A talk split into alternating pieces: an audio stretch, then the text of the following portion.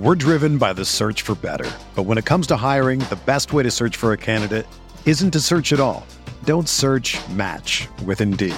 Indeed is your matching and hiring platform with over 350 million global monthly visitors, according to Indeed data, and a matching engine that helps you find quality candidates fast. Ditch the busy work. Use Indeed for scheduling, screening, and messaging so you can connect with candidates faster. Leveraging over 140 million qualifications and preferences every day, Indeed's matching engine is constantly learning from your preferences, so the more you use Indeed, the better it gets. Join more than 3.5 million businesses worldwide that use Indeed to hire great talent fast. And listeners of this show will get a $75 sponsored job credit to get your jobs more visibility at Indeed.com slash BlueWire. Just go to Indeed.com slash BlueWire right now and support our show by saying that you heard about Indeed on this podcast. That's Indeed.com slash BlueWire. Terms and conditions apply. Need to hire? You need Indeed. This podcast episode is brought to you by Coors Light. These days, everything is go, go, go. It's nonstop hustle all the time. Work, friends, family expect you to be on 24 7. Well, sometimes you just need to reach for a Coors Light because it's made to chill. Coors Light is cold lagered, cold filtered, and cold packaged. It's as crisp and refreshing as the Colorado Rockies. It is literally made to chill.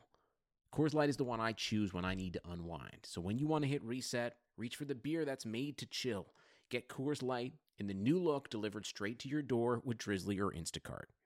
Celebrate responsibly. Coors Brewing Company, Golden, Colorado. Support for this podcast comes from US Bank. When it's time for a new credit card, the best ones do way more than just buy stuff. And that's why US Bank offers credit cards that make every day more rewarding. Earn cash back, score points when you shop, dine out, travel, or binge watch, or get a low intro APR.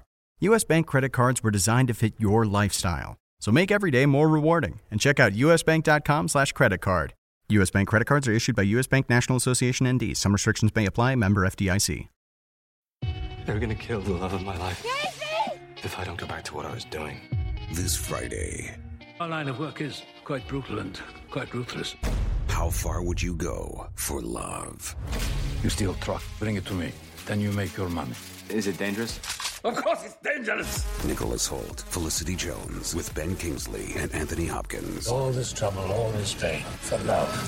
Collide in theaters Friday. Rated PG 13, may be inappropriate for children under 13.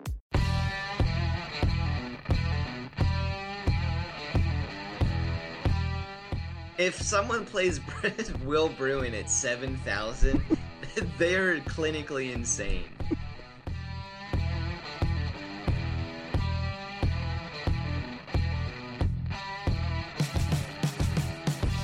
This is the Fantasy Soccer Podcast from RotoWire.com, your premier source for fantasy sports. For player news, projections, DFS lineup optimizers, and more, please visit RotoWire.com slash soccer. And now, here are Andrew Laird, Skylar Redpath, and JD Bazo. Hello, everyone. Welcome back to another episode of the RotoWire Fantasy Soccer Podcast. My name is Andrew Laird, Senior Soccer Editor of RotoWire.com. I'm joined, as always, for Major League Soccer by JD Bazo and Skylar Redpath. I apologize if my voice sounds a little weird. It's because I've spent the last few days screaming at the top of my lungs about Villanova winning the national championship. Uh, I was down in Houston for it, which is why uh, I may sound like I have no idea what I'm talking about uh, for MLS, or at least more than usual, because I uh, admittedly didn't w- watch a ton um, since I was at the Final Four. Uh, that being said, we had a double game week, uh, or the the second part of the double game week, and JD, we talked about this off the podcast earlier about how Mauro Diaz looked like such a great captain pick, and then all of a sudden he was not as great. uh, he was a late scratch from Saturday's match. Uh, he still, you know, th- he was so good in the first one that it, it wasn't a total flop. But um, do I remember correctly that you had him captain as well, JD? Yeah, and I thought a lot of people were going with Pedro Morales instead, so I- I was really excited after the first uh, first round of games for both of them, Mhm. and then it uh, it ended up being a little disappointing. But Diaz still had more points than Morales uh, after two, so And Morales yeah, got actually hurt. had Morales. yeah, I had Morales, and he went out uh, 18 minutes into the game, so that was a, a big blow for the Morales captain backers. Yeah, but they they also handed him another PK, so it kind of balanced out. Did he get one before he left? Not in that match, but the previous. Oh, the previous one, yes. In, yeah, right. And it was not a it was not a PK. Uh, not Should've only been. was it not a PK, I believe. Um, was it Kudo Kudo, got- Kudo got yeah. suspended basically Right. for drawing a penalty? um, I'll Right, take the but the- fantasy point. So The the Right. ref will probably get like every game assigned to him this season anyway. He doesn't get a penalty for it. no, in fact, he'll probably get the big ones on Sunday when everybody's watching. Uh, although, from what I picked up on Twitter, people are getting pretty pissed about the number of red cards that we're seeing. Um, I mean, Kudos was essentially a red card. I mean, he got a one-game suspension for for what he did. Um, do you guys feel like the red cards are are warranted and that the players need to adjust, or is it just getting a little too out of hand? Uh, I think they're warranted for the most part, but it obviously doesn't make for great soccer when you're watching an 11 on 10 game all the time. Like it an early red card, which we've seen a lot of this year, it just ruins the rest of the game in terms of uh, watchability, especially when there's not much on the line. So I can just turn it off pretty much right away. I guess it's it saves me a little bit of time because you can't really get too much from those matches, but I, I do think the players need to adjust. Most of the yellow cards and red cards have been legitimate. I I think maybe like um, the whole studs up thing kind of annoys me because sometimes it's just the foot kind of flashes or kind of falls awkwardly and they get the ball cleanly and the studs don't even touch the guy or like they kind of follow through and the ankle touches the guy but the studs were up and they're being really harsh on that even if the studs don't actually hit the guy. Yeah, but here's the thing for me, JD, is that the, the players know going into the game. I mean, they know before they go into a game that the refs are looking for stuff like that. So they're well briefed. They know exactly what not to do, and they're still doing it, even if they hit the guy or not. They know any kind of studs up showing is going to be red card considered. So I don't know. I, I mean, I think the red cards have been uh, warranted so far. I just I, it is definitely a little bit over the top, but I I'm kind of on board with it because we've seen several really talented players over the past few years um, lose, you know, at least a season due to some stupid foul, some guy sliding in recklessly and, and snapping his leg. So I can, you know, I could probably name off a handful of players that I- I've seen go out like that, and it's just it's tough to see. I mean, not certainly not from a fantasy perspective, but from just a, for a player's career, like it's it's a tough blow. So I'm on board with it. Okay, I like it. Yeah, the uh, I think the Toronto, um, the Toronto match this weekend, uh, was the one that hit the most. Since we were talking earlier about how Giovinco still hasn't had his explosive game, and I remember when I saw the score, I thought to myself, "Wow, they somehow the Rapids figured out how to contain him," and it was more that they were playing with ten men for, yeah, I think it was almost uh, seventy minutes, right? I think maybe or seventy-two. I think. Yeah, said. yeah. Yeah, that's I- the other point. Just real quick, back to your point, JD, is that you know the games itself. Once that red card happens, like it's not like the red cards of the old days where that just opens the game up and the team that's playing a man up just throttles the other team. Like it seems like the MLS teams have been just settling back into their comfort zone and like, okay, we got the red cards, so we're just gonna play for a, a point now. like that's all it's been this season, and it's yeah, it's kind of getting old. So. Yeah, but I mean, it's it's Toronto defending against Colorado, so I don't know. Of course, Colorado's not going to run away with it, but yeah, there was some other early red cards this week. I think Matías Laba's was like around the thirtieth minute. Yep. Uh, with LA on the road, and Vancouver still tied 0-0. And Yeah. I, when was Felipe's? That wasn't. It might have been early second half, but that was one I found particularly frustrating. I know there's an argument that it could be a red card, but I think there's an argument that it wouldn't even be a card at all. I see here he was 61 minutes, but I saw the Philly one was uh, closer to halftime too. Yeah, Creavalle. Creavalle's, yeah. Um, it's kind of crazy how often they're happening. I mean, I realize I, I kind of agree with you, Skylar, that the the players need to adjust, but um, I don't remember the last time I saw four red cards given in a single weekend. It may have been more than that. Those are the only ones Yeah. I counted so far. But I, I think it'll be good in the long run, but I also think these refs like they have a hard enough time calling the MLS games as it was, let alone giving them like this extra power and responsibility. I think like half of them already come across as like power hungry maniacs the way they ref race, ref some of the games. So uh, I don't know. It's I see both sides, but I do think it's it's going to be good in the long run if they call it consistently. hmm yeah, I mean, I, you can't really fault them for that the, in terms of consistency. It's they're all doing it, so it's not Yeah, like we have some rogue guys. But there's some tackles that happen like minutes later that are almost exactly the same and they don't call anything. So Mhm. it's it's strange. Yeah. Um, well, let's jump into the games here. Um, the first one is Philadelphia, who will be out with, with will be without Creavalle because of that red card.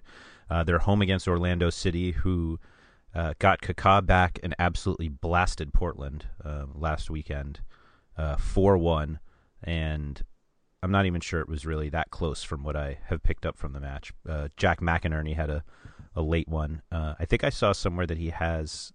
Is it possible that he's up to like 45 MLS goals already?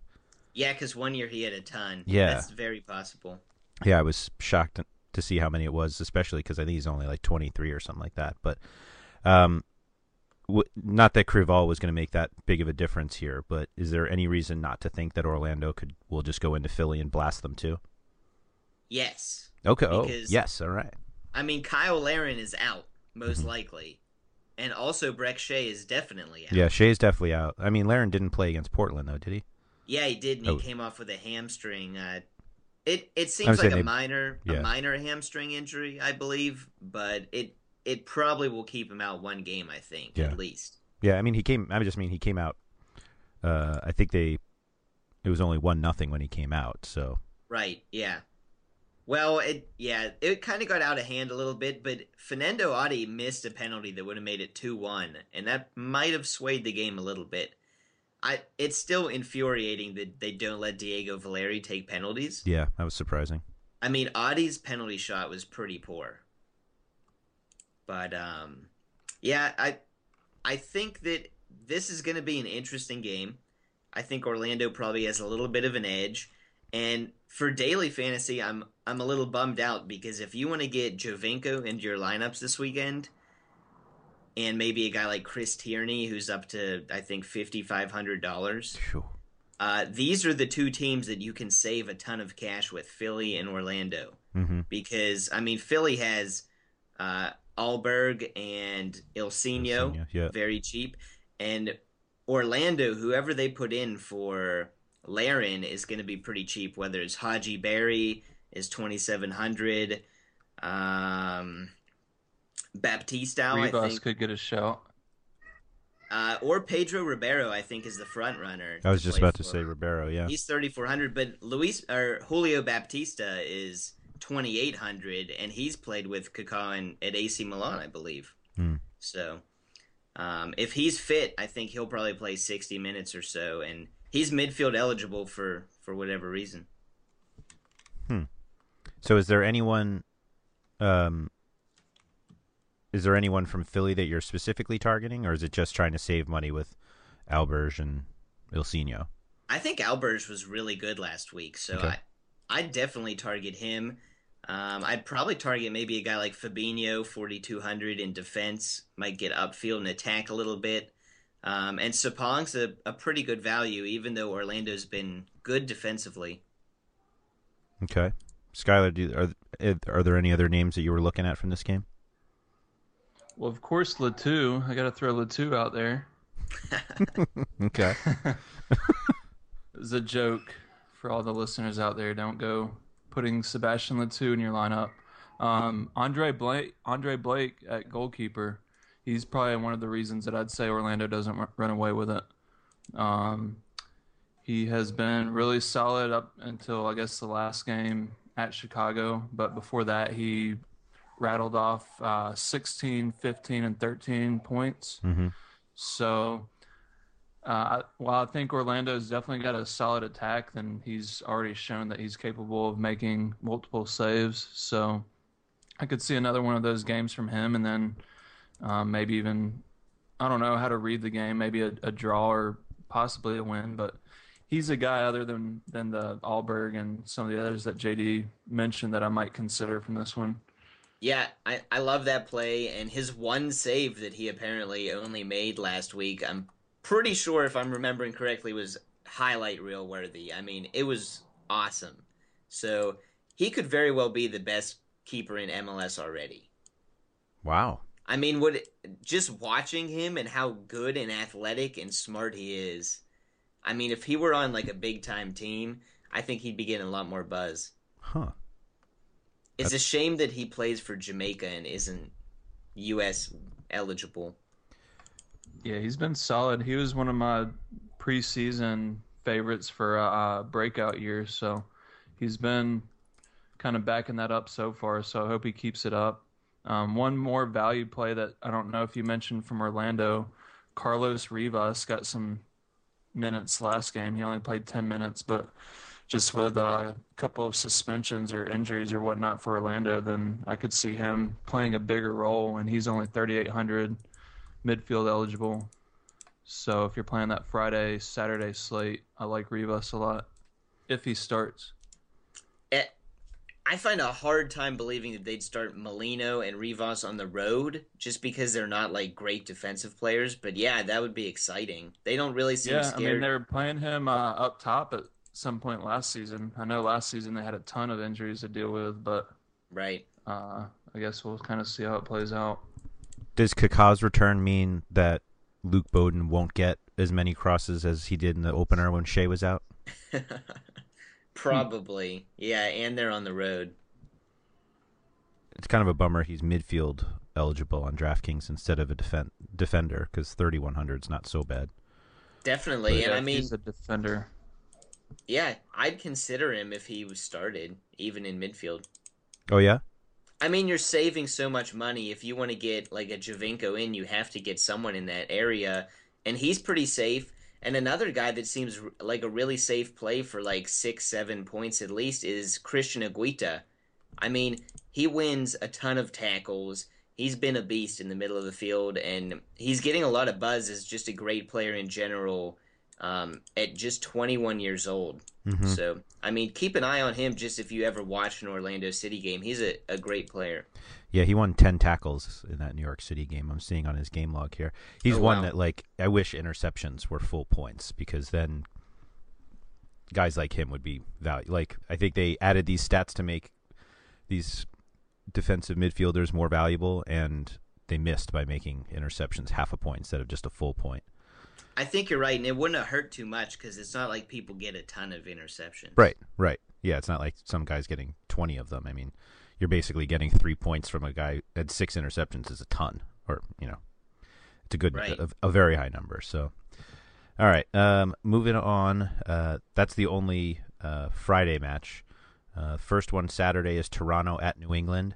Um, these teams have a little bit of uh, a rivalry going. Um, is this Giovinco's 30 point game, JD? Um, it could be because he was really mad after last game. Um, just looking at him, I would not have wanted to try and defend him any longer if there was if they started out again at 11 v 11. And I think Toronto is just going to some bring some hurting on New England this week. They're not happy about that that red card last week. They're probably mad that they they're starting off with this long road trip, even though it's kind of self imposed since yep. they're renovating the stadium. But I think that Toronto is just ready to break out, and I think New England is kind of a prime candidate for it to happen against. Yeah, it seems like New England's defense is so hit or miss this season. I mean, the, not that the Red Bulls have been fantastic, but they shut them out last week. But then they've also given up three goals to Houston. So, um, Skylar, how do you think the New England uh, defense shows up?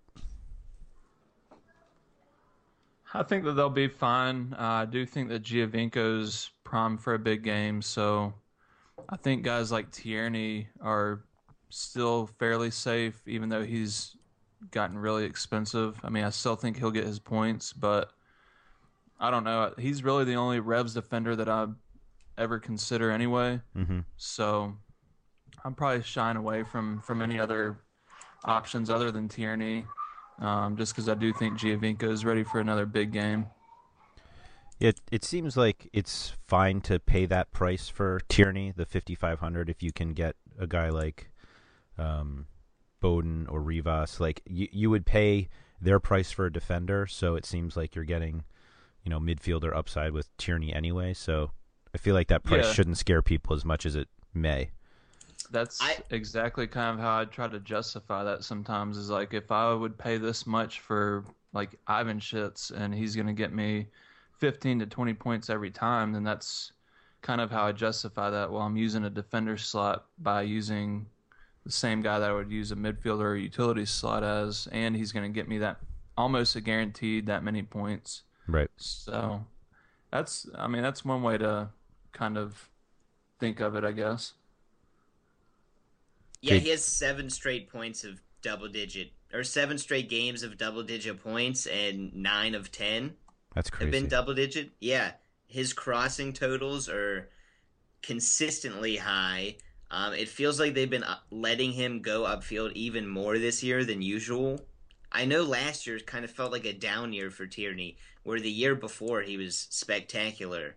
Um, so I'm I'm pretty much talking myself into buying some of the more expensive defenders more consistently than I have been previously. hmm Um, so that's kind of a, yeah something I'm definitely leaning towards, and I like the other expensive defenders this week too. I think Afful has been really active the last couple weeks, even on the road in Dallas. He was getting quite high up the field, very active. Columbus could have scored many goals in Dallas. Uh, Chris Seitz kind of stole the game there, and Taylor Kemp I like too. Vancouver visiting, um, he's been pretty good. Hmm. Yeah, it's kind of like you can you can probably get three midfielders at under four thousand uh, if you wanted to, you know, go with Tierney, Kemp, and Afful. You know, like basically s- switch the salaries of the defenders and midfielders, and you still theoretically could get enough value out of there. Um, Yeah, I wasn't I wasn't advocating for getting three high price defenders, but I guess you could if you wanted to. uh, is there anybody from Toronto you guys like other than Giovinco? Well, last week I got Lovitz in when I saw he was starting, and then they subbed him off right after that twelfth minute red card, so it kind of tanked some lineups. Yeah. But if do they have Babouli in uh, in the player pool this? Yeah, he wasn't in there last week, even though he started, um, and I wanted to play him as well. It looks like he he got one point Yeah. in sixty minutes, Yeah. but I think whoever starts up top with Giovinco, you have to consider as a cheap source of points. None of them are expensive. Is it not going to be Jozy though? It wasn't last week, and he Yeah. was fit. So uh, I don't know. Skylar, any any feeling on Michael Bradley? No, not really. I usually just shy away from him, um, just because I think what's his price tag at? Fifty nine. So he's- Fifty nine. Yeah, he's fifty nine hundred. You've got guys like uh, I don't know, uh, Teixeira, Lee Nguyen, uh, even Marco Pappa, guys like hovering right around his same price range. I think have uh, much better floor. So I think Bradley's really just a, a tournament play if you really are feeling his matchup, and I don't this this match. Um, I'm staying away from him. I, I disagree a little. I think if you if you've been wanting to play Michael Bradley, this is going to be one of the best weeks all season for it. I think because I really do think Toronto is mad, and I think they're going to take a little bit of it out on New England. Okay. Well, we can visit that next week and see what happens. Um, the that's a four o'clock Eastern start. Uh, there's another one that's starting at that time. It's Columbus at Montreal. Uh, I assume Drogba is still out because this one I believe is going to be on the turf. Uh, The concrete Right. covered in carpet. right. Yeah. They're they're not they haven't moved to the to the grass yet. Um, which is I don't know why they haven't done that, but uh, JD, how do you think this game plays out? Like it, we, I feel like we haven't seen uh, the best of Columbus yet, and Montreal is kind of up and down in their own right as well. Well, you haven't seen the best of Columbus yet because you didn't get to watch them this weekend. Okay. I mean, they, they were they were very good. Chris Seitz stopped a couple great shots.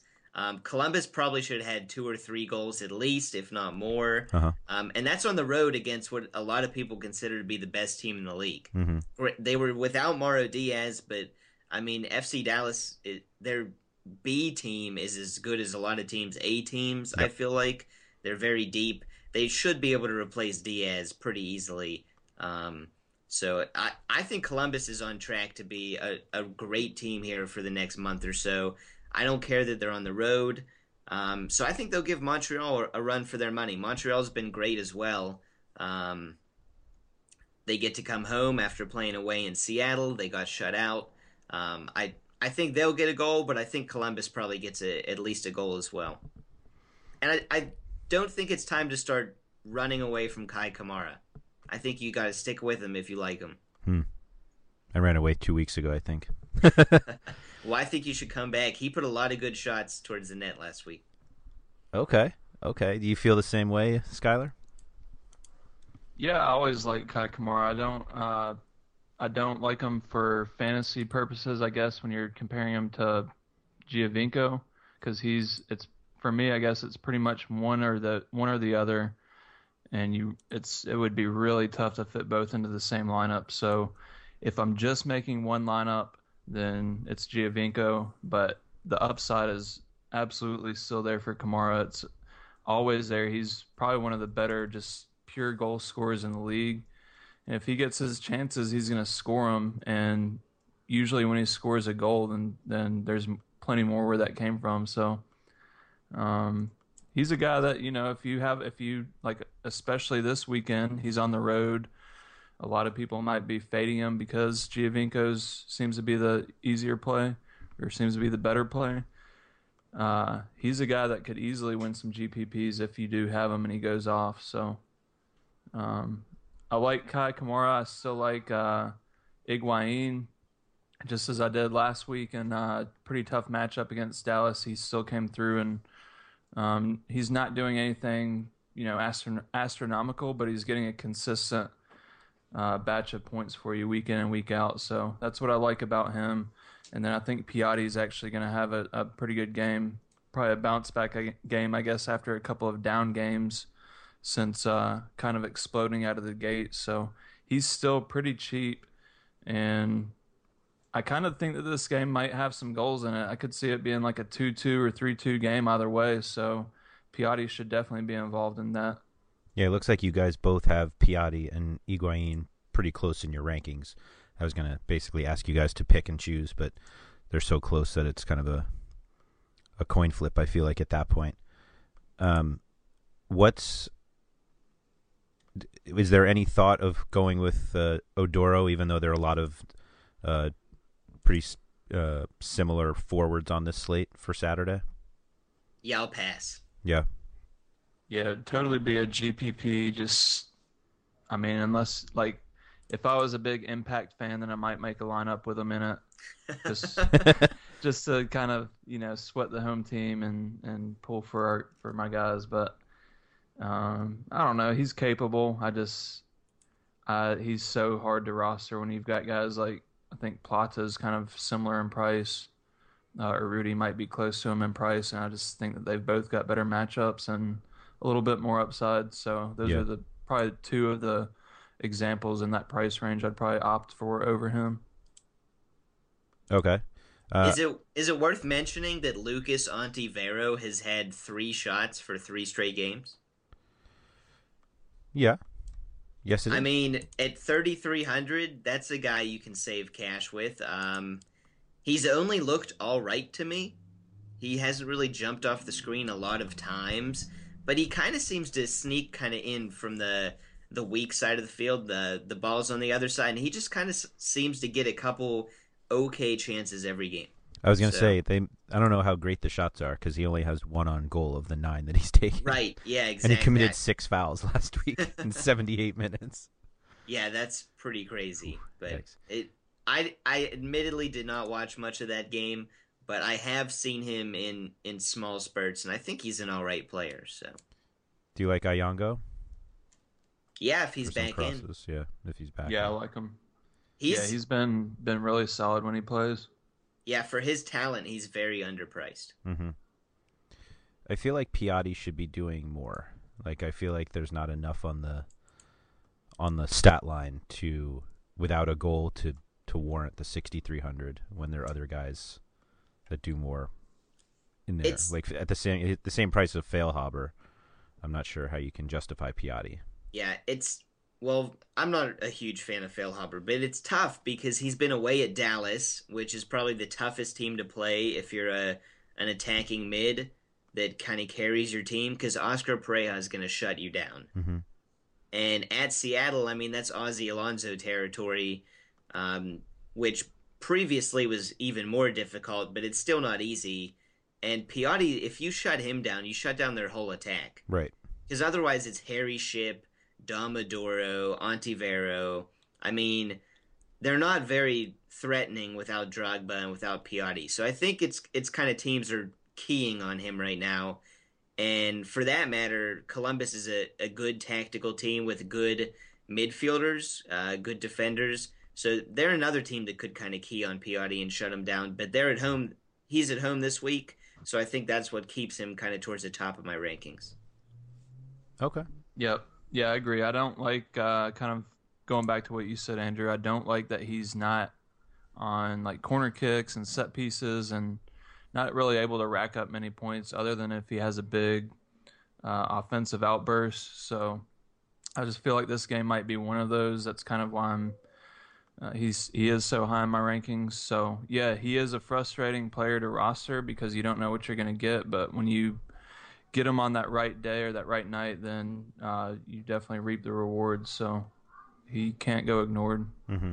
Yeah, I do lean Higuain for what it's worth. He's he's been so much better this year than last year. Yeah, he has. Like. I mean, last year he's good, but this year he's phenomenal. Mm-hmm.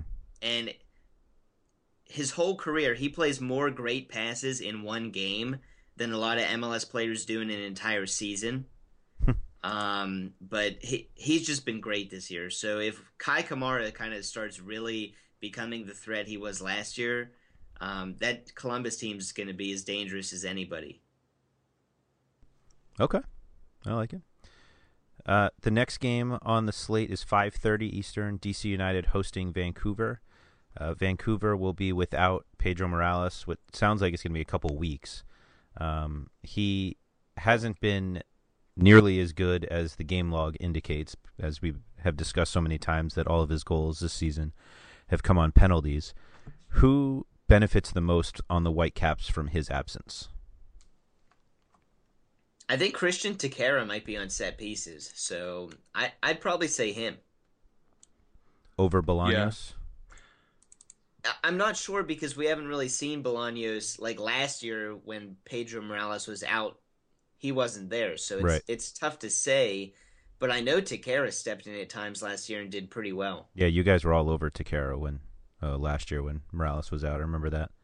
Yeah, and I do think Techera will be on set pieces. It seems like he's been on him even with Morales in. So, uh, yeah, I'd be willing to say maybe Bolaños benefits the most just because he might see some extra playing time, and he may get he may steal some of those uh, set piece opportunities from Techera. So, I'd say probably Bolaños out of out of anybody on the Whitecaps. And I think Nick Mezquida is going to play in uh, Morales' place. He played the full 90 last week, and he's only 2,900. So they, they like him a lot. He looked pretty good at times last year. Uh, Vancouver kind of has a lot of under the radar young kids that I think you're going to see pop up this season, and Mezquida's a, a pretty promising one. Hmm. Um, you also have to remember that um, Matías Laba is out after Yes. he got the red card last week. So I think Andrew Jacobson steps in for him. He's 2,600, and he's been taking some long shots on net. So uh, even back when he was with uh, NYCF, did he score with NYCFC this year? Or am I dreaming that? I don't Um, know if maybe he not. scored with him this season. What's that? I said I don't know if he's scored with him this year. Yeah. I think he, I yeah, don't know. not this season. Right. But um anyway, so their midfield's gonna be a little weird. But and they're Yeah, on the actually, road. really like that Mezquida shout. That's a really good value play if uh, if he gets the full ninety again, like for twenty nine hundred. It's a good shout. Yeah, and he's I mean he should be their number ten unless they move uh, Kara inside. Yeah. But it it should be interesting. I don't hate DC United as much as I normally would. I was gonna say I was like the DC United hasn't been quite so awful. Yeah, um, they have. Defensi- so defensively, they're watch. they're a little better though, aren't they? I mean, they kind of are able to slow it down and pack it in. Yeah, I mean they should be good defensively. They have a ton of good personnel. Yeah. So, but uh, Fabian Espindola is a guy that uh, all of our other rankers, I think, like way more than me. They all have him fourth in forwards. I have him at fifteenth. Yeah, that's a um, that's a that's a gap. definitely, he just yeah, sure, he's going to get you a floor of maybe seven points, probably closer to 11 or 12 points. But I, I just don't see a likelihood of him having big games this year. Their whole their whole attack has just not been good. So he's gonna have to show me a lot more before I, I buy in. He's taking a lot of shots. That that's fine, but they're not good shots, and he's if he gets like any chance for himself, he's usually up there all alone. Mm-hmm it's just disjointed and there's no one like creating for Espindola because they refuse to play Luciano Acosta. Um, S- Skylar, you have him four. Let's let's hear why. Yeah, well, I always uh, usually give uh, players with a little bit more cash game upside a little bit of a bump in my rankings so that's kind of the case with him. I think Plata's third, so that's why he's up there is because of his cash game upside. Just players that offer uh, a lot more uh, fantasy point upside than just goals, which you know a lot of forwards and that's just strictly goals and shots, and that's it. Um, talking about guys like Wondolowski, BWP, um, guys that, that are over a thousand dollars, almost more than a Espindola and I just I feel like a Espindola's got the ability to you know not only get those points from those extra stats, but he's also got that huge game upside that I think we saw last year. He broke out for some big 30, 40 point games. And definitely agree with what JD is saying. Like I've been pretty vocal about it all season that DC's attack just looks putrid right now. Um, but he's a player that when they do break out, then he's going to have a really big game, and he's already getting enough points to kind of, kind of justify his salary as it is. So if he scores a goal, then that's just icing on the cake. Mm-hmm. Here's here's my Espindola alternative, a guy that does just as much as him. He does it better, and he's on an attack that's playing really well lately. Uh, and that's Burrito Martinez from RSL. He's like the player that Espindola used to be. Maybe he's not because nobody relies on him as much. Especially, I mean, Espindola used to play for RSL and they leaned on him, but Martinez is up there with Plata. If Javier Morales comes back, uh, Yura Movsisyan. So I think Burrito Martinez has been great. He's eighteen hundred dollars cheaper, gets a lot of the peripheral points in the same way. So so, and he's playing at home against Colorado. So he's kind of this week someone I'd turn to before I went with Espindola for sure. Espindola's price is not reasonable. Hmm. Okay. That makes that should make the argument. Uh, next up on the slate is Sporting KC at the Red Bulls. Uh, Kemar Lawrence sounds like he's not going to play um, after he he wasn't really expected to play on Friday. He did play and then left before an hour with the injury. Um, Felipe is out from the red card. Um, is there? Does that change a ton? I mean, we, the Red Bulls backline was pretty banged up anyway. JD, you said you were not a Feilhaber fan earlier. Was that for this week uh, and uh, any was, other week, or it was in general? I'm okay. not. I'm not a huge Feilhaber fan in fantasy. Um, but now that they award points for more things, he, he is a little bit better. But last week he got to 20 thanks to a PK in what the 93rd minute or yeah. something. it was very yeah. late. Um, it look he had six crosses, which isn't characteristic for him. So it's like just a matter of where's he getting his points. Yeah.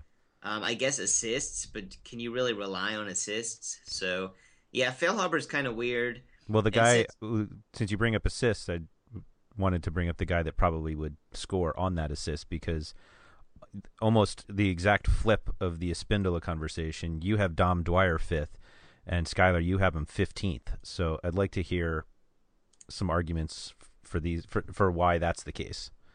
Uh, name me two Red Bulls defenders for this weekend. Matt Miazga. Oh wait. Uh, I mean, that's as likely as some of the other ones. Yeah, I mean, uh, Yeah. we'll- I assume we'll see Connor Lade again, right? Yeah, and you'll probably see Chris Duvall, I guess.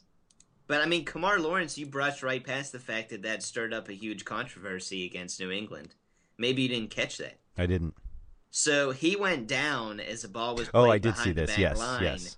And New England kept playing on. Right. Yeah, Jesse Marsch had a great line about it. Right. And then like MLS.com had all these articles written probably 10 years ahead of time just waiting for this moment so they could unleash all the the debate content like it's um on first take with Skip Bayless.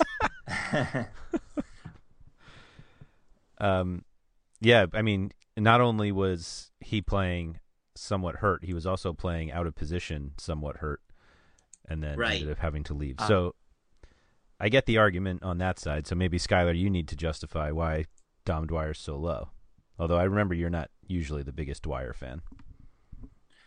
Yeah, sorry if it's a little choppy on my end. By the way, we've got some heavy storms rolling through Birmingham right now. So, um, if you guys can hear me okay, I just, uh, again, I think uh, Zusi's actually ranked several spots above Dwyer, again, just due to his ability to, to earn fantasy points through other stats other than just goals and shots.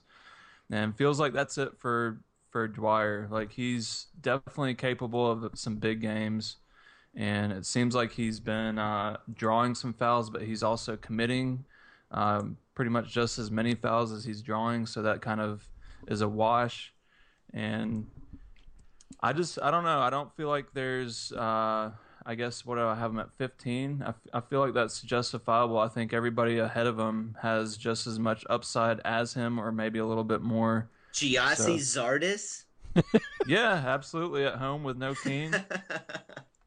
Do you see his uh what was his last game that he I, I guess last game at home maybe before uh Keane Yeah. was well, out. last game they were playing up a man up for 60 minutes at least. So Right.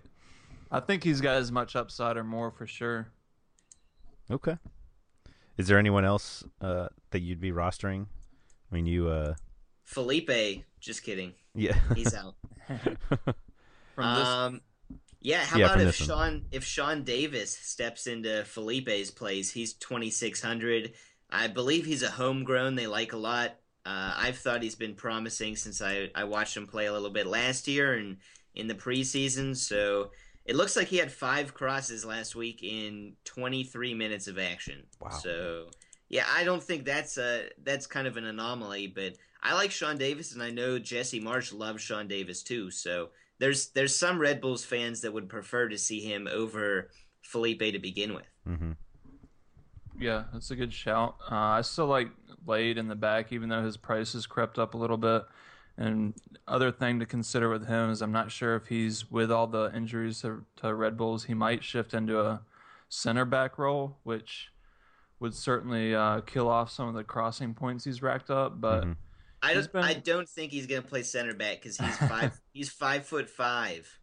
I think he shifted over to center back when uh, Kemar Lawrence went down, so it's kind of crazy. But it, I don't, I don't know if that's where they're at with their roster. But I've, I've been hearing rumblings that he might be uh, having to fill in by default. So I don't know. He's one of the guys that I always like, just because he's he is he gets involved in the attack too. And if the price is right, then I'm gonna consider him. I remember when the lineups came out, they had r- listed as a center back, and that's when I saw that thing that he was so short. And then I think when the Red Bulls announced it, they had Lawrence in there, but he obviously must have moved, or I guess he moved over when uh, when Lawrence went out. Well, were they playing three in the back at that point, or what? Uh, I I'm think not sure. They started four in the back. with right. But did they have a defender to even bring on when Lawrence? oh, for Lawrence. off? And they Um, were down a goal, so maybe they were. We're just gonna push. I have no idea. Um, Chris Duvall's pretty good if he starts. I mean, he used to be their Kemar Lawrence before they had Kemar Lawrence, and he's he's working back from injury, so that's interesting. And Tim Melia is only thirty three hundred. Kansas City has one of the best defenses in the league, so if you want to take a shot on a road keeper, I like Melia a lot. I was gonna say that feels like a road keeper price. Yeah, definitely. And I mean, the Red Bulls haven't been great offensively this year. Although I think Bradley Wright Phillips is is starting to heat up a little bit. Hmm, I feel like I've heard that before. Yes, definitely. definitely have. Anyone touching Lloyd Just- Sam? Nah, not really. No, not Lloyd Sam, and probably not BWP either. He just, and it's gonna happen. The game that nobody plays him because he's been such a letdown. Like he's gonna score. So I don't know. He just he's not getting the service, and when he does, he's it's right to the keeper. It just it hasn't been good. There's no reason to pick him this week with some of the other options at that price. But like I said, that's probably gonna be mean that he scores a hat trick this weekend. It's it's weird because every time I watch Bradley Wright Phillips, I still come away at least satisfied, if not impressed. Like I'm ne- I never watch him play and am like, wow, he's been really disappointing today. But maybe I just need to have higher expectations of a a forward on the Red Bulls. I don't know. Mm-hmm. Yeah, well, he serves definitely serves his purpose as that target forward. He just he's not getting the service, and for I guess from a fantasy player's perspective, then that's just not he's not getting the job done for us. So Yeah. you know, all we care about is how are you get how are you or how are you earning fantasy points for our team, and it's not by taking a few shots a game and just kicking him right to the keeper. to, to be fair, that would have been good last weekend when no one had any goals. Yeah. That's true. It would have been about on par with everybody else. Mm-hmm. Uh, next up, nine o'clock Eastern is San Jose at Dallas. I is it reason- Dallas is going to kill them. is it reasonable to think that you should never play somebody from the Earthquakes on the road? Yeah, that's definitely reasonable. It seems like they are very good at home, and I can't ever justify playing like even at Philly or at Chicago. I would hesitate on. and that's that's Dom Kinnear's mo. Mhm. That's just how he he runs his team. He gets the road point if he can, and he tries to win at home. And he's probably going to push him into the playoffs with that mentality this year. Yeah. Do we? Is it? Is Diaz like already ruled out, or is it possible he comes back? I think he plays. Yeah. Yeah, I think Yeah. I'm hearing Sounded that he's that was more of a almost more of a rest Yeah. uh, type thing. Which Yeah, we all know can tried happen with him. Yeah, he even tried to warm up. So everyone complaining about Diaz at the la- missing out at the last minute just cracks me up because, like, haven't you ever paid attention to him the last two seasons? hmm He's like guaranteed to miss probably ten games for whatever reason. Just so he They- doesn't break. They just let him take like a month off in I think it was May last year, something, and Pareja just is like, you need to get stronger, and you know get more conditioned, and we're gonna rest you because this part of the MLS season really doesn't matter to us right now. Right. Um. So you're off Wando, um, and probably weren't considering Amarikwa anyway. Uh, is there anyone else from San Jose that kind of catches your interest? MPG or Yeah, MPG for me. Um, he's five thousand, so probably some players that I'd choose over him. But since he's getting playing time now, then he's definitely a player that I'd always like to consider, just because he's so uh, dynamic and he does take most of their set pieces too. So If um, Shea consider him. Salinas, yeah, if Shea Salinas plays, uh, I'm gonna roster him probably. He's 4400. Um, he's defensively responsible, which is why they might play him. They haven't been starting him lately, but um, this is kind of a, an astonishing box score from last week. Not only did he assist on Adam Jahn's goal, he had 10 crosses in 19 minutes. what? Yeah, and he had 18 fantasy points in 19 minutes. Wow. I mean, Salinas is a good player. He's been a a great winger for years. He's one of the most accurate crossers in the entire league, and they just don't want to play him this season, which I understand because they do have a lot of talent in the midfield, especially at the wide positions. But what I don't know why you would build your team that way when you already had good players there. Mm-hmm.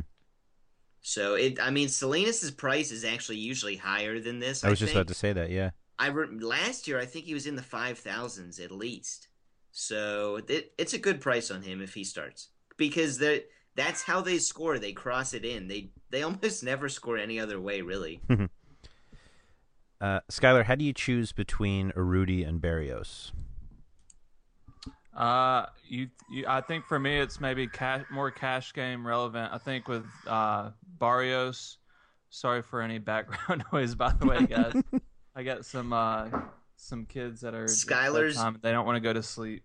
Skylar's child just learned that DraftKings is going away in Alabama. Oh no. That's right. That's right. No more steak dinners. It's all going to be uh, SpaghettiOs from now on. uh, not that there's anything wrong with SpaghettiOs. no, of course not. think I grew up on that, but um, no, I think for me, I guess Barrios might be a little bit more of a cash game play, Mhm. and Rudy more GPP upside. They're both really solid plays, I think, this weekend, and I think Barrios is a little bit cheaper, so he's been really good. If you look at his uh, game log, like he's been really consistent, pretty close to ten points, and then he had that one breakout game, so. Um, just in doing the ranking research earlier, then he was a guy that jumped out at me as a as a pretty good cash game play. So Yeah, I guess I was just in. be- Maybe I'm uh, thrown off by that uh, brace that he had, but does a Rudy really have that much higher upside? No, I think but I think I I, mean just, I, I was just gonna say maybe because he's a little bit closer to goal, then he has a little bit more upside. Right. Barrios is more of like getting into the, you know, creating the the attack and stuff like that. I think we have to be a little careful because Barrios is he's kind of an out and out winger where I don't know how much creation he does. They just hope he can kind of slip in behind. And I kind of see him and Urruti both being more like not GPP plays, but they're not safe. I, and arguably Urruti is safer because of the goal scoring streak he's on and he consistently gets fed great opportunities and has a number of shots every game. I mean, he has four out of five games this year or at least 12 points. So I realize he's not going to keep scoring three goals every five matches, but I don't really know that Barrios has that much better of a floor. I mean, maybe I'm mistaken, but Yeah, it's probably it's really close for me. I guess uh, Barrios might get the nod just because he's a little bit cheaper, but you're right. I mean, they're both they've both been a big part of a dynamic attack, and when you've got so much talent in a team like that, like anytime you're part of a team like Dallas, and you're gonna have some really good opportunities to have some big games. So both those guys are are in the mix for me. Uh, I agree. Kind of a stupid question. I mean, it's worth trying to break down why one might be better than the other, but I think both could, on any given night, have a really big game, and maybe both have a big game. Yeah, just play both. and does Fabian Castillo's uh, ranking change at all if Diaz doesn't play? No, it might. Does it well, get- it it might go higher if that's what you were insinuating. I was I was asking either the way. opposite. Well, the, Well- I, I was asking the anyway.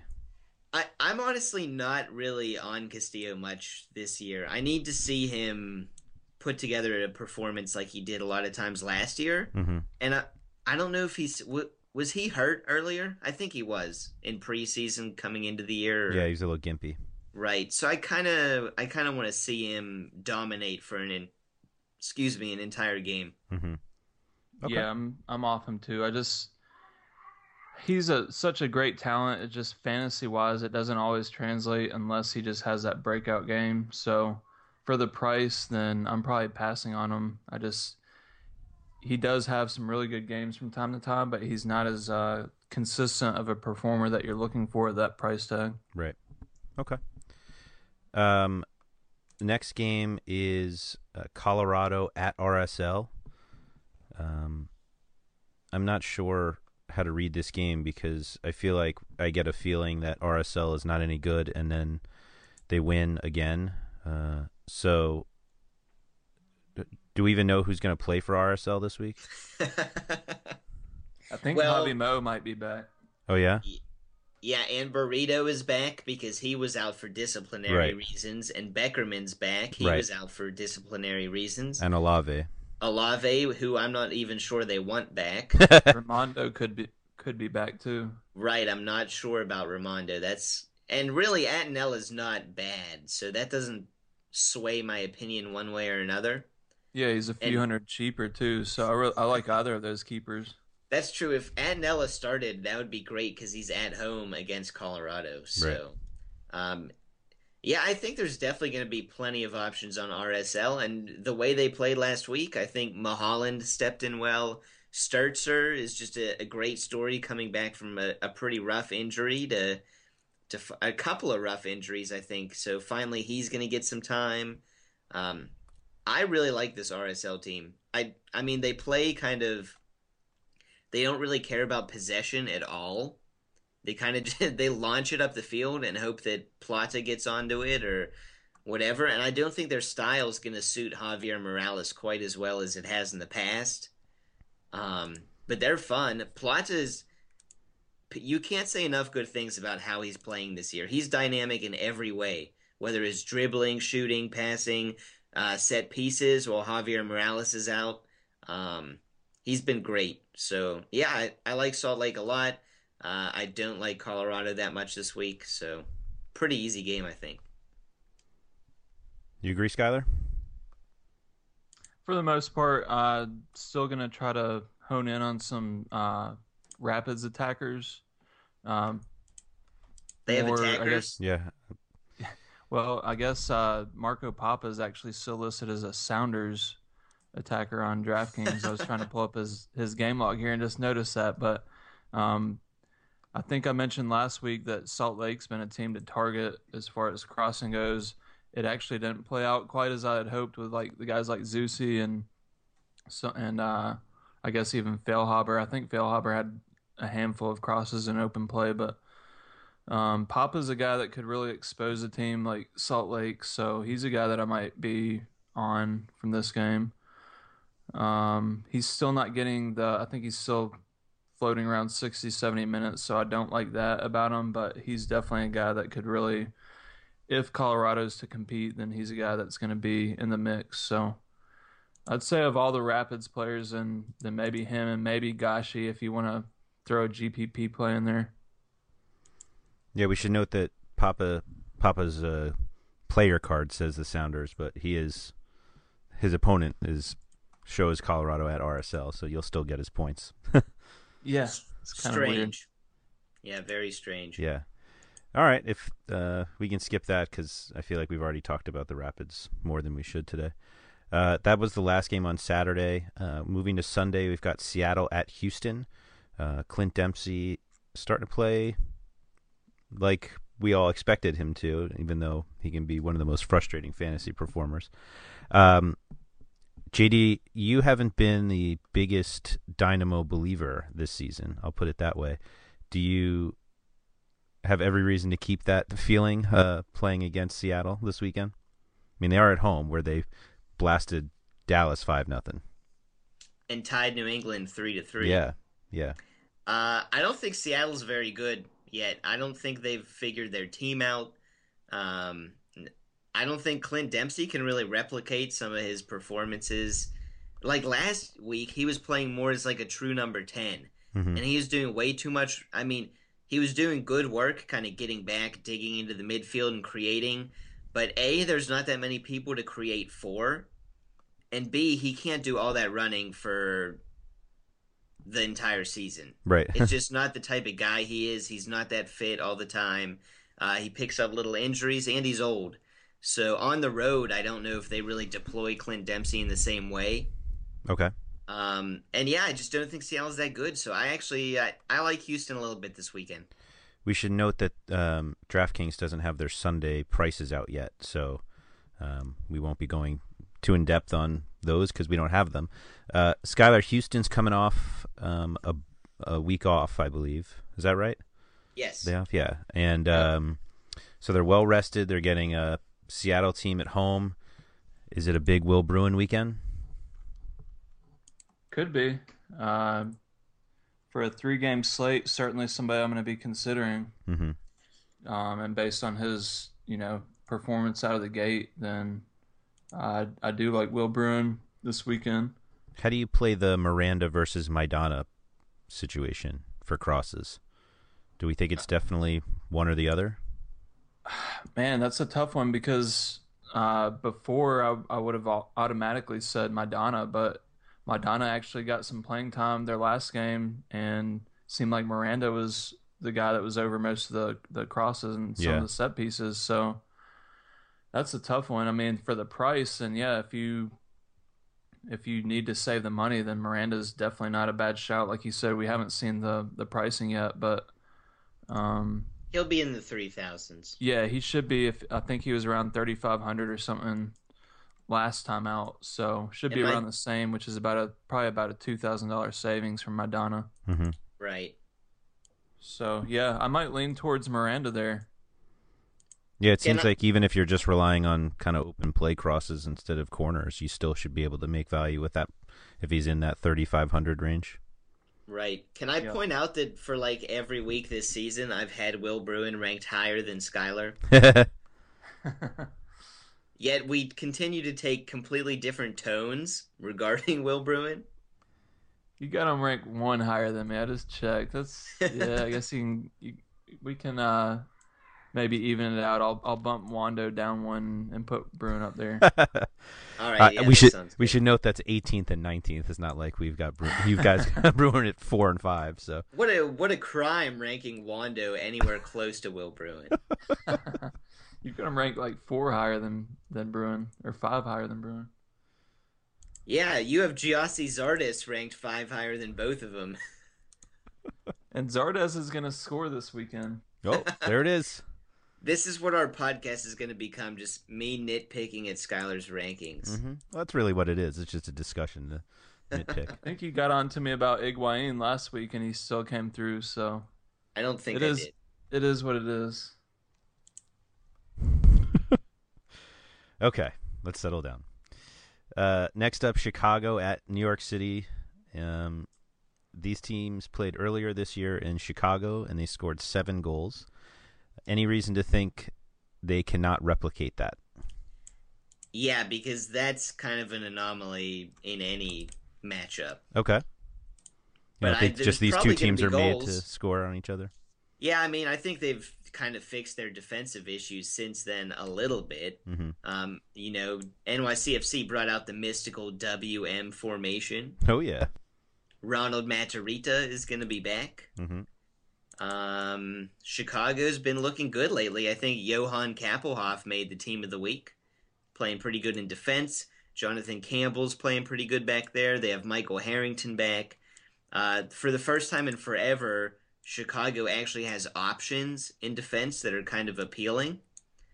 I'm not going to say they're even a top half of the league type of defense, but they're they're certainly better than uh, being involved in a seven goal game. hmm And David Accam is hurt. I don't know if he's going to play or not. It's probably going to be close, but he probably adds a, a goal and a half or so to the to the game total if he plays. Yeah. Not himself, just helping open up that offense. Uh huh. Mm-hmm. You feel the same way, Skylar? Yep. Yeah, I think the first game was definitely a little bit shaking off some of the rust from the off season. So don't see a, a three-three or four-three type game, but do think there will be some goals. Um, I'm kind of going back to the well with, with David Villa, even though it's kind of in the same regards as BWP. He's just not getting the service that he needs. He's not seeing enough of the ball to make an impact. Um, but when he does, then he makes a big impact. So. Uh, Chicago Fire is a team that you should target when David Villa is playing at home. So he's that's why he's number two on my forward rankings this this week. Um, other than that, if Accam plays and he's on my radar, just again kind of the same with Villa. If you're playing New York City, then you need to target attackers against them. Um, those two, and then maybe uh, Gilberto, Arturo Alvarez, and maybe even Pirlo from on a three game slate. Yeah, How given about Tommy Mack? oh yeah, you did sneak Tommy Mack in on, on your rankings there. I didn't see that earlier. You must have made that adjustment post. Uh, I did post because I ranking. yeah I I had Accam list as a midfielder. I forgot that DraftKings switched him, and since we didn't have the Sunday slate to reference, Yeah, that's right. yeah, I got Yeah. to squeeze Tommy Mack in. frankly, I was Yeah. shocked he was so low, but uh, it seems like you should be able to. up. Yeah, you should be able to fit Villa in relatively easily on this slate because, like, the Galaxy are, with, are without Keane, so you basically have Villa, Adi, and Bru. Yeah, I mean, Yeah, but really there's the- there's not a lot of cheap players on these six teams either. I mean, That's there's Ar- Arturo. Alvarez who Yeah. was terrible last week. Um, it depends who Seattle starts, I guess. Mhm. But yeah, See, it- for forward, though, Zardes is going to be pretty cheap on on that three game slate. who? Zardes. Oh, He'll the be pretty- guaranteed guaranteed goal. yeah, he's been like around five thousand. So, um, if you're trying to work two forwards in, then I think Bruins probably going to be closer to like seven thousand. You know, Villa is going to be Whoa. like nine thousand. So, if someone plays Will Bruin at seven thousand, they're clinically insane. is that not what he's been coming in at close to? Like I- maybe I don't think 6,500 or so. Okay, maybe I'm off. It might be around six thousand, but I mean, like, just the seven number kind of stands out. Like, holy cow! Talk about a guy that could get zero points. like he gets, if he doesn't score, what's he do? Didn't he pick up? Didn't he have two assists in the game earlier? yeah, but I, I'm thinking like overall, not short term. Okay. Okay. Uh, well, speaking of Keane, let's just jump into that last match. Uh, 9:30 Eastern on Sunday, Portland at LA. Uh, Portland just, uh, as I said earlier, got blasted by Orlando City uh, last week and or Sunday. What was that? Four days ago. Um, and the Galaxy will be up one nothing as soon as Zardes steps on the field. So how does uh, how did the Galaxy bounce back, JD? Wait, can Or, can we just remember? Can we remember that the Galaxy played 60 minutes, a man up, and scored zero goals against Vancouver with their best defensive player out? So you're not so high on Zardes' goal guarantee, it seems. No, I mean, I'm not high on this Galaxy team in general, and I think Portland's been playing pretty good soccer lately. I mean, last week, you know, on the road in one of the toughest places to play in the league, kind of got off to a bad start. Things happen. Okay. but I don't think the championship team from last year is going to let their foot off the pedal two weeks in a row. Um, that said, it's an interesting storyline because kind of the Timbers' breakout moment last season was when they came from 2 0 down against the Galaxy in Los Angeles, and then they won 5 to 2 Mm-hmm. and that was the start of their big run. That was the start of everyone kind of paying attention to them as as a serious threat to squeeze into the playoffs and to go even further. So I think the Galaxy know that they want this one. The players that were in Los Angeles last year, Ashley Cole probably doesn't even know what happened last year. um, but I think the Galaxy want this one. They're at home, but at the same time, this is going to get get Portland's best game. They're going to put their best foot forward. So, I I'm not a big fan of the Galaxy attack lately, but and anything can happen in this one. Skylar, how do you see this playing out? Uh, kind of like how I saw the Orlando Portland game playing out. I think I said three to one Orlando. It ended up four to one, and I actually think the Galaxy have a, a good game at home this weekend. I could see like a two 0 win for them, and I I think Zardes is going to be good. I mean, besides uh, that game where he's he's scored a pair, he's been decent picking up stats elsewhere for the price. Uh, but I think uh, Mike Magee too is a guy that is going to be somebody that I'll be watching on a three game slate. And if Dos Santos is fully fit and starting, then he's going to be up there with probably the the David Villa as far as like upside type players on this slate. Mm-hmm. Yeah, I don't think Magee will play if Dos Santos plays because I think Dos Santos will definitely play forward, which kind of leaves Magee in between.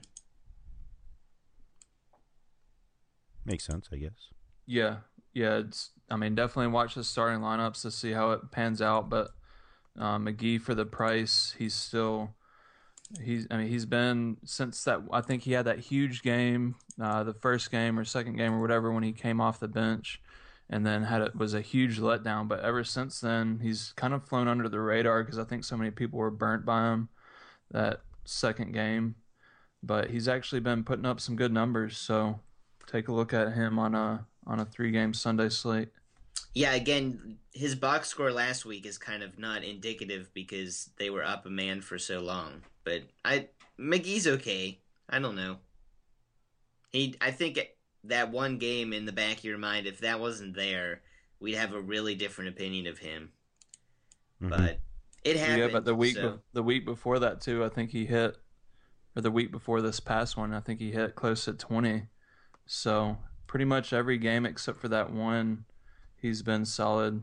Um, I still like him, but yeah, if he doesn't start, then he's not in any lineups. But if he gets to start, then I think he could be a, a have a good game. Yeah, we're we're missing the lead on this one though, which is Diego Valeri is back in action, I was just about to say it'll be Valeri and everybody else. and Valeri should probably dominate the Galaxy. Mhm. I would think, uh, unless Nigel de Jong just breaks him, which is very possible. Yeah, it's possible. Um, but yeah, I'm, I'm excited to see how the Galaxy defense handles the Timbers because the Timbers attack is still very dynamic.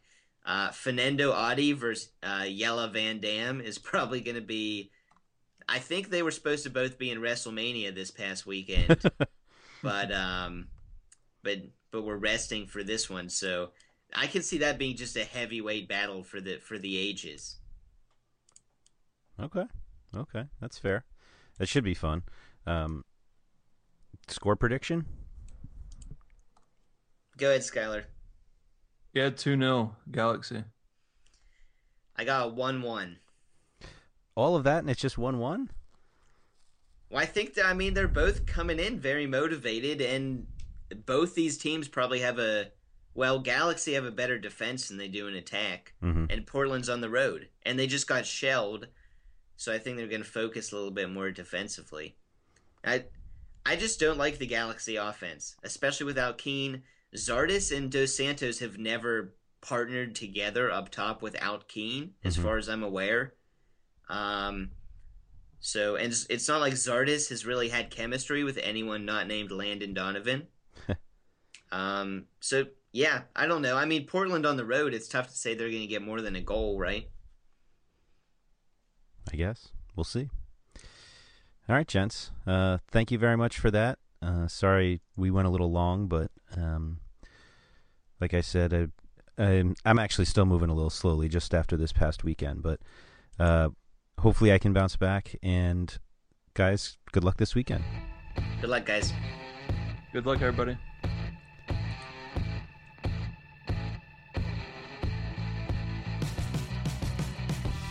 Thank you for listening to the RotoWire Fantasy Soccer Podcast. For more great content, visit rotowire.com slash soccer.